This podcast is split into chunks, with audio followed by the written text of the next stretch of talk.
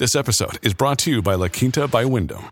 Your work can take you all over the place, like Texas. You've never been, but it's going to be great because you're staying at La Quinta by Wyndham. Their free bright side breakfast will give you energy for the day ahead. And after, you can unwind using their free high speed Wi Fi. Tonight, La Quinta. Tomorrow, you shine. Book your stay today at lq.com.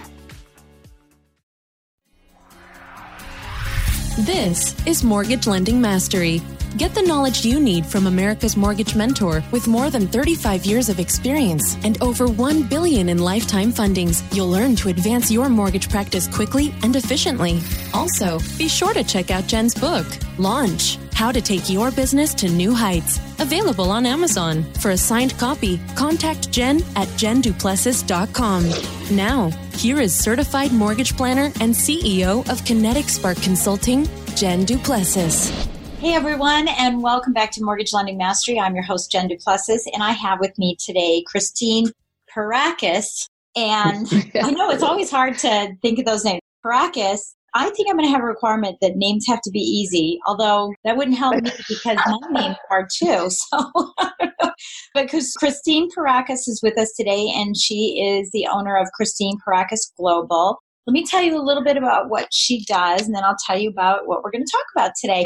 Um, Christine's a business growth architect who guides small business owners to get from zero to eight figures in record time, drawing from her experience as an attorney, a strategic advisor, serial entrepreneur, and C suite executive in 10 businesses. A professional licensed boat captain, which I know. It's what do you call this? A hundred ton boat captain, yeah, and, world, and has been world champion professional yacht racer. That's totally cool while also helping hundreds of clients in five continents. And most recently, she survived two Category 5 hurricanes in a two week span, trapped alone in a wind coffin for almost 24 hours and surviving in the aftermath for months without electricity, running water, etc. Her upcoming book, The Resilient Leader, is going to be released in 2020 and it introduces leadership strategies called the seven barometers of resilience that anyone can use to weather any category five situation in their lives and in their businesses. So, what we're going to talk about today. So, welcome to the show, Christine. Thank you so much, Jen. I appreciate your noble effort in pronouncing my name. You did great. Hurricane. Perakis. Perakis. Yeah, perfect. I'm going to keep doing it just so that I have you know, just so that I know.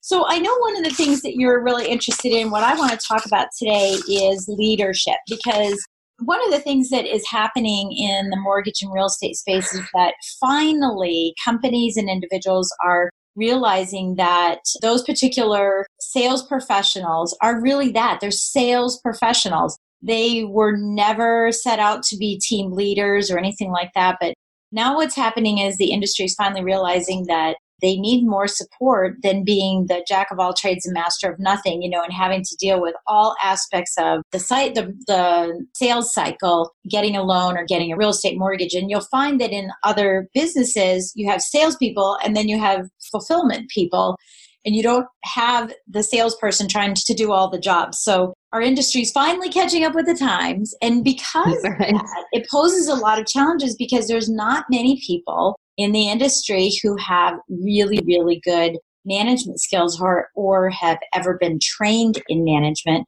and it's just attrition. You know, if you're a great producer, then you can become a leader and then you can become a manager and then you can become, you know, all these wonderful things. And I find that in my coaching and my speaking, you know, that a lot of high level people don't really have the management skills. So if we can teach that to people at the low end who are just bringing on their first person, all the way up to someone who owns their own institution, then we're going to have a better place. It's going to be more profitable. Everyone's going to be happier. There's going to be less turnover. There's a lot of different things. So let's talk about, I want to kind of talk with some of the questions that you gave me too, and then I'll ask more. So, what are some key leadership strategies in thinking again about the person who's just bringing on that first person? So, can we talk about some of the leadership strategies that we need to possess? Well, then I'll tell you, I'm the perfect person to talk about this because leadership was thrust upon me in a number of junctures. My last company, we grew from three of us starting this business out and uh, grew to a team of 160 people inside the first, within 12 months, but more closely six months ish or so, and, and a $10 million a year business in four years. And so all of a sudden, I had to have management skills I didn't have any background for. And you know, the way you were describing that journey, like well, you get promoted or you get put into a role and then suddenly there's a team under you. or you find yourself in a category five situation, which is how I characterize the hurricanes, but also things that we don't control. And having a team thrust upon you feels like it could be a category five situation too. And there's some very specific leadership skills that we can learn, the strategies that I talk about in my upcoming book that you mentioned. Thank you for that. And most importantly, so I look at it as going to expedition rules. What are the outdoor wilderness uh, leadership strategies that I learned when I was surviving alone in the aftermath of these hurricanes? And those are the designated leaders, the obvious ones, right? People with a title people who are peer leaders that are among their peers leaders within the group, people who are self leaders, and people who are active followers. Those are four different kinds of leadership strategies that we can all employ no matter what position that we're in. So it's also inspiring to others. So there I was with no designated role, but needing certain things that I couldn't provide myself. And so getting help was stepping up first by being a good active follower when there were things that I could do to pitch in and being a good self leader, taking responsibility for myself when I could, and then being a good peer leader and being able to, among my peers, see what's needed, step in, volunteer, step up, and put my skills to use. And so as we're getting started, being able to be aware that there are people that are depending on us, or maybe just ourselves or our own families depending on us, then there are things that we can do to step forward. Yeah, so I like all those categories. So let's make sure that we have that. So we have a designated leader, we have a self leader, and we have a something else, and then we have an active follower. Right, a peer leader, right? a leader amongst peers. So that would be in a situation where you're not acting for yourself and you're not the designated leader, but you're a leader among your peers because you're just stepping up, right? In that case where somebody's just got one person they're reporting to or they've been a part of a team, those latter three roles of leadership are available to us all. Okay, I want to talk about the active follower because to me that's on the lower part of that. But how can an active follower help a leader?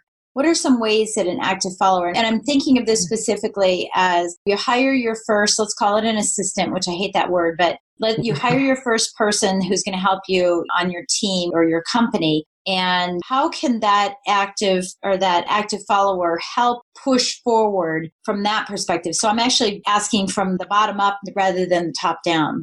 Yeah, uh, I'm a yacht racer, as, as, you mentioned. Thank you again for that. But, you know, I'm part of a team where there's 10 of us on the boat, and every job is really important. But the fact is, when we win or lose, it's all going to come on. The credit or the blame is going to go to two people the driver, which is usually the owner in our fleet, and the tactician, who's the one gets blamed for all the bad moves. But everybody has a role to play. And so what we're doing at all times, every single one of us is looking out for what's going on over here in my peripheral vision or ahead of me or behind me where I can step forward and pitch in if I've got a free hand or a moment in between jobs. So I have a very busy job on the boat. at the center of the boat, the nerve center in the pit. But I impact what's going on in front of me and I impact what's going on behind me. So there are going to be times when I might need help and I'm hoping someone else is going to step up and help me or I will have a free hand and be able to do something different or adjust or go show up. And from the back of the boat, you've got somebody who's a designated leader, like the helms person in the situation. If they see something that needs to be handled, they might be the right person to go forward. And I've seen that with really good professional yacht racers who they're leaping all over the boat because they see what needs to be done and they know they have a place and they can help because everybody else has got their hands full. Yeah. So in the business world, how does that push things forward for people? I mean, I can see how it might help on a boat because everything's instant yeah. reactionary. You don't know what waves are going to do, what the wind's going to do, right? And I can see that. But business environment, how does that help move the business along and grow profits over time?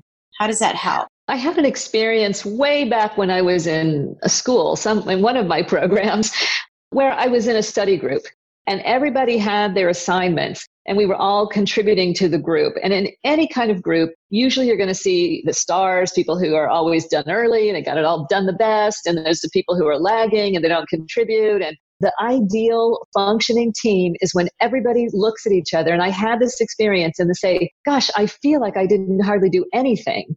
and everyone else had the same experience and they felt that all the others had contributed so much. That's a winning success formula where everybody is an active follower. They've done their very best and they just feel like it doesn't compare to what everyone else is doing. That team is going to be exceeding all goals and uplifted and reaching their potential at every turn. Yeah, I love, love, love that mm-hmm. example.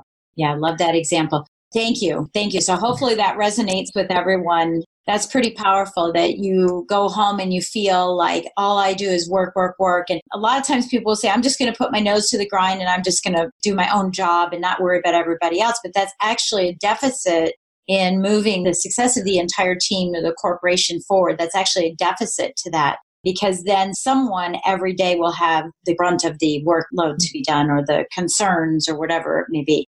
I love that. So thank you very much. That helps me understand more fully the active follower and what their role is in helping people.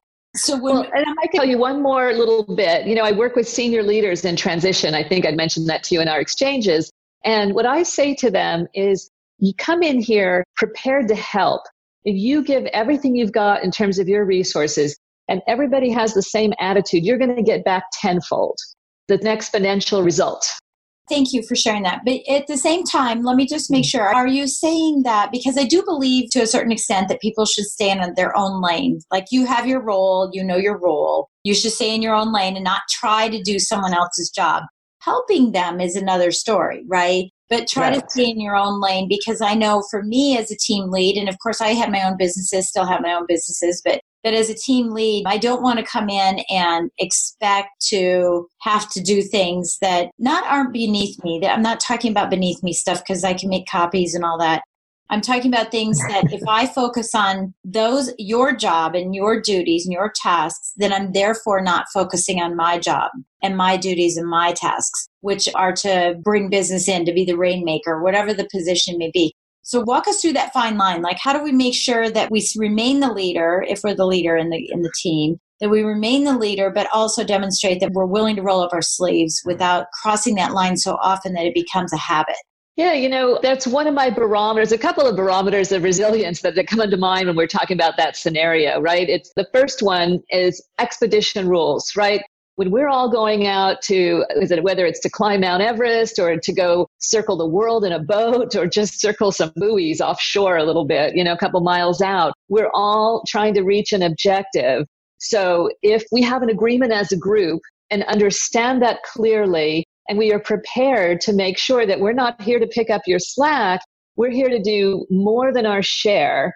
And if everyone has the same attitude, then we can keep our eye out right? And that's the second piece of the barometers of resilience that come to mind, which is we have an expression in yacht racing or in boating altogether, which is one hand on the boat. And that means always keeping yourself basically both personally self aware and situationally aware. So it's not about stepping in and picking up the slack for somebody, but really saying, hey, there's a piece here in our very well knit group, our tightly run unit that is not able to step forward for one reason or another, what can we as a group do to support them? And from an expedition standpoint, that we're all here to survive or reach the summit of whatever the goals are that we're trying to achieve, then the group together can solve these issues and lift everybody up. Yeah, I love that. I love that. Thank you. Thank you for clarifying that. What, what are I think it's a great question. yeah. Well, thank you. What are some of the biggest mistakes that leaders make well, you know, that really a couple of things that are so critical. I love using my boat analogies because they're perfect for these situations, right? Self awareness to me is the foundational piece of leadership, right? And it's one that's so easy to handle, and yet so few of us take the time, make the effort, and put in the learning that it takes to really become aware. We're autonomic, reflexive people. We tell ourselves stories about things that are happening rather than really understanding the facts of what are happening. Right. And if we're not aware of those things, we don't know what's coming across. And we lose track then situationally as well. And the key metric for measuring that skill or the leadership skills in general is communication. So not having good communication skills to me is the biggest breakdown of all leadership. And I'm as guilty as anybody of that. You know, would that I know then what I know now? But having a communication plan and being able to say to everybody, and knowing your communication styles. Communication can be systematized for a business, just like human resources and finance and all these other systems that are very commonly understood. Is to really understand if you're communicating the same way to everyone in your company, you're going to miss out on 75% of those people it's so counterintuitive to i mean i have a lot of management training but it's so counterintuitive to what everyone believes as a manager is that i need to treat everyone fairly and the same right the same Yes, right. you treat everyone fairly, but you can do it by not treating them the same. I don't know how to. Right. I, I, I, mean, I know it sounds really weird, but you can't treat everybody exactly the same because everyone has different skill levels and willingness and ability, and there's all kinds of attributes that are in there that you can treat everyone fairly, but you can't treat everyone the same. So yeah, I think that's interesting because as you were talking about communication, I was going to counterbalance with mm-hmm. one person's thinking of being a good communicator is not another receiver's thinking absolutely. some people bark out tasks to be done. Some give half a story because their head goes twice as fast and they're already at the end and they go you got it? And the person goes right. Okay because they're afraid to say anything. So I think communication and really being really, really good at it. So, what's a good way that someone could learn how to be a better and more effective communicator other than thinking that they're doing a great bang up job at it right now? Do analysis of it. Well, if they've never spent any time thinking about it, I'm guarantee they're not doing a great job at it, right? Because people are hearing them but not listening, or they're not getting it, or they're not responding to them. That's a guarantee.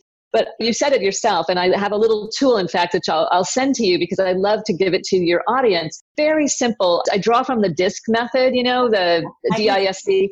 Yeah, so I have a simple, very quick task, people, introvert, extrovert, a four part little chart that you can adapt at. So you can literally look at somebody or hear them answering the telephone and know exactly whether they're task oriented, and introverted or a people oriented extrovert or a people oriented introvert. Because every one of those people, in order to make a decision or to get on board or to engage with whatever you're asking of them, they are going to require different things. Yeah. So you know a D person, a task oriented extrovert wants to get to the bottom line. And an introverted task oriented person wants to see all the facts and figures and the spreadsheets and all the backstory to how you got there. And so that's a really critical piece, but you can get it really quick just by being aware that this is a need to do that. Yeah, it's funny you mentioned that because I just want to share a little bit of a story. I had a, a uh, processor who worked for me and I'm not a barker at all anymore, but I think maybe someplace in the back I must have been. but Guilty. A, you know, at, at, that point in time, I was a high D, and I still am a very high I. I'm a 99 I out of 100. Um, I believe that. I was a high D, but now I'm much, much lower. I'm below 50% actually now. But I would come in and say, Hey, good morning, Robin. I need this, this, this, this, this, this, this, and that done. And she go, excuse me, I'm not do anything for you with an attitude like that. And I'm thinking, I don't even have an attitude. It's just bottom line right? Right. Get it done. That's all you can. And I had to learn to do yoga outside of her office. I just before I go in, I go, mm, okay, let me think for a minute, take a breath, and walk in. Hey, Robin, how was your night? Oh, that's great. What's up for dinner? Oh, that's wonderful. And I, you know, meanwhile, my foot's patting like a busy uh, rabbit on the ground, and I'm like, oh my god, just do this. and I say, oh, well, that's great. Hey, listen, so we've got a lot of, on our agenda today. Do you have a few minutes that we can talk? And she's like, yeah and right. Makes all the difference right? Yeah it makes a big difference. And i you know i love telling that story as it relates to management because we do have to it's actually called situational leadership. I love love love it. I love working with it. So tell us a little bit about how this can apply to corporation. You know we talked about a team but how could this apply to an entrepreneur? So let's say I'm listening to this podcast and I'm an entrepreneur and I'm thinking, I want to grow, but I don't know how to grow because I was a great widget maker, but I'm not really good at HR. I'm not really good at management. So I'll just take it all on myself. What are some tactics or strategies that they could be looking at to allow themselves to start growing? And then, second part of that is where can they go get some training on how to become a more effective leader and communicator? So there's a whole bunch of, you know, to unpack there. And, and most especially and first, the entrepreneur needs to get a team around them, whatever that looks like, however that gets formed. So that's why I'm sure you and I are effective in our businesses because we can offer that outside 30,000 foot perspective the reason that I got into doing this in the first place is because I was a do it every, do it all type of entrepreneur over and over again. And I found myself running a multi million dollar business and having nobody that I felt I could really count on in my corner. Can't talk to your team. You can't talk to your partners out bringing in all the business. Nobody understands the path I'm on or the road, you know, my burdens. And so having that kind of support, critical lesson, don't go it alone. And then putting into place people who share your common values, knowing yourself well enough to know who is going to get on this train with me and take it all the way to the end. I've been in partnerships with people who've said, you know, I want to use this business as my personal checkbook. And I'm thinking legacy. I want to build something. I want to have something lasting. And we're at complete odds. You know, or who are you taking money in from when you're going out and getting investment? And are you willing to sign away your company or huge chunks of equity without really understanding what are they about? Do they understand my values? Are we on the same page for the long term vision of this business and our core ideology? So those are the kinds of things that I think are really critical at the outset and a lot of entrepreneurs get super excited about the idea of getting into business. And maybe they've come across one or two or handful of people that are also equally excited. And I have documented and put together many of those kinds of partnerships only to see in a very short time and longer time, those things fall apart because we go in as if it's not a business marriage. And so understanding that we should date before we marry, we should have some ways that we honor the relationships and take care of each other, certain performance levels we expect of each other, have all those uncomfortable conversations up front so that when things get difficult, we've got a method for handling them. Yeah, and I think that's a very good mm-hmm. point that you make as well is about knowing what it looks like too. I've seen so many people hire people because they get overwhelmed and stressed and they hit that breaking point and say, I just need somebody. And then they just bring anybody in. Right. And it doesn't right. work out and you end up being in a worse situation. So it really is important to sit down and figure out what does the cultural vision just as much as the financial vision look like you move forward with everyone. I absolutely love it. Okay, so you have a gift for my listeners, and that is an ebook. So tell us about the ebook. So, this is the 45 minute challenge for those small business growth entrepreneurs out there in the audience that want to understand how to stop doing the things that aren't producing results, right? I mean, there is a part of us that gets just a repeat over and over again. And you see this all the time in other people's websites and their business cards and their billboards, which is the highest expenditure ever when you drive down the freeway and you yeah. see a billboard that has a phone number, call me, you know, get it something that is, oh, we've been in business 100 years. Who cares, right? I want to know how you're going to solve my problem. And yeah. every West, no matter what our role is, whether we're a business owner, an entrepreneur leader, a team member, we have to convince people that we know how to solve their problems. Whether it's even if it's people you're reporting to, people you're trying to sell to. So we're here to show you how to identify the problems that we solve that is the number one problem in your head that you want to solve. There's a bunch of tactics and strategies and tactics in that book to help people start thinking that way. That's wonderful. Well, thank you for sharing that with everyone. So we'll have that link here in the show. So if My someone something that resonates with you and they'd like to get a hold of you, what is the best method for them to reach out to you? So ChristinePerakisGlobal.com is my website, and there's links to my last book and my online business advisory and so on, and lots of content there. Okay, wonderful, wonderful. And I know that you also do some coaching and things like that. So we'll have those links in here as well so that everyone can take a look and see if it's something that they want to do. And for clarity purposes, your ideal client is a senior leader, right? A senior leader who is committed to reaching the best potential that they possibly can and recognizing that they may not be right now. So I want to make sure that everybody knows about that. That's your ideal client, but that doesn't mean you can't call her. It doesn't mean you get in touch with her and ask the questions about what you're dealing with. So, as we close up today, what are you reading right now? What book are you reading right now that's making an impact on your life? I have two books that I are the most important books to me that I can read over and over again. And one of them is Verne Harnish's Scaling Up. And that's wherever you are in your business, whatever your role is, you can learn something about how to make the most of this job you have or the business that you run. It's fantastic and it's scalable, whether you're a startup or a Fortune 100. And that's the beauty of that work. And the second book is called Take Your Time by Eknath Easwaran, who is the first person to have brought meditation from India. And it's a small book It's a short read, but I tell you, he wrote it in the mid 90s. He could have written it yesterday. I can only imagine what he'd think of our world today. But the idea of slowing down, taking our time, getting rid of this multitasking as a virtue thing, it is a beautiful little guidebook for that. That's awesome. That's right up my alley. I always say slow down to speed up instead of speeding up to slow down. So I love the name of that as well. So we'll make sure that the link is in here so that people can pick up that book as well. Christine, I want to say thank you so much. Um, I love the Cat 5. I love the barometers. I can't wait for your new book to come out. And just as a reminder for everybody, um, if I can find it here real quick, oh my gosh, where's your book?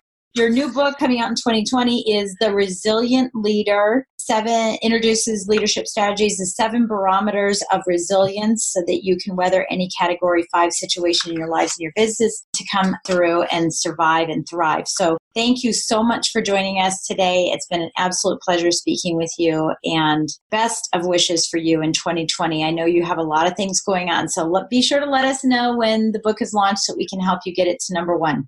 I love it. Thank you so much, Jen. And thanks to everybody for listening. I hope this was of some value to you, no matter what your category five situations were. Thanks so much, Jen, for having me. Absolutely. Take mm-hmm. care. Again, thank you so much for listening into our podcast today. And as a reminder, if you can write a review for us, give us a five star rating and write us a review so we can continue to grow. And anytime you have any questions about any topics that you'd like to have discussed, please don't forget to reach out to me at jenduplessis.com. There's a contact form in there, and you can just say, Hey, Jen, can you guys talk about this? And I would be happy to find someone or myself to have that conversation with you. So thank you again for listening. We'll catch you next time.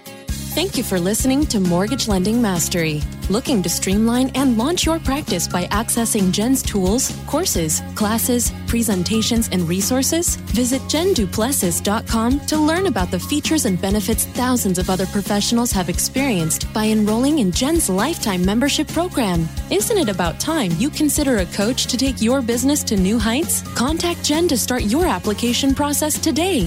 Thanks again, and be sure to tune in next week.